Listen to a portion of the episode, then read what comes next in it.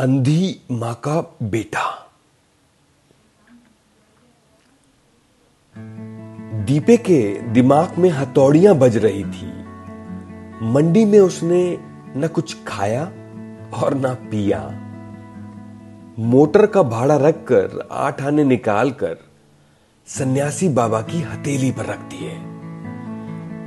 सभी दोस्तों ने देखा कि उसने मंडी में से कुछ नहीं खरीदा और ना लिया। गांव वापस लौटे तो उसके बापू ने पूछा, क्या क्या खाया पिया मंडी में दीपे? बाप का वात्सल्य था, प्यार था। सुरमे की डली लाया हूं बापू। क्या सुरमे की डली? वो क्या होता है? सवा महीना सांप के मुंह में रखी गई है। क्या करेगा इसका? बस अब बेबे की नजर तेज हो जाएगी। दीपे के शब्दों में अजीब उत्साह था। अच्छा दिखा तो जरा, उसके बापू ने विस्मय प्रकट किया। आश्चर्यचकित रह गया।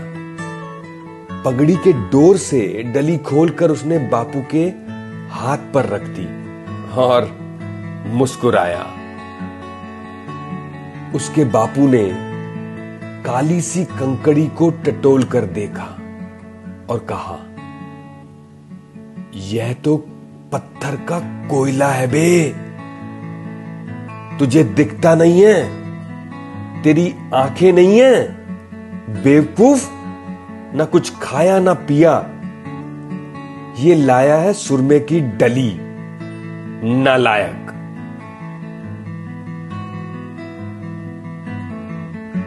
अभी आप कहानी सुन रहे थे अंधी मां का बेटा। ये रामस्वरूप अणखी जी की लिखी हुई थी, जो कि प्रख्यात पंजाबी साहित्यकार हैं और बरनाला पंजाब के हैं। इनको साहित्य अकादमी सम्मान भी मिल चुका है। आशा है आपको पसंद आई होगी। और ऐसी ही कई अच्छी कहानियों के साथ लेकर मैं आपके साथ अनुज गोयल फिर मिलूंगा। शुभ रात्रि, शब खैर, धन्यवाद।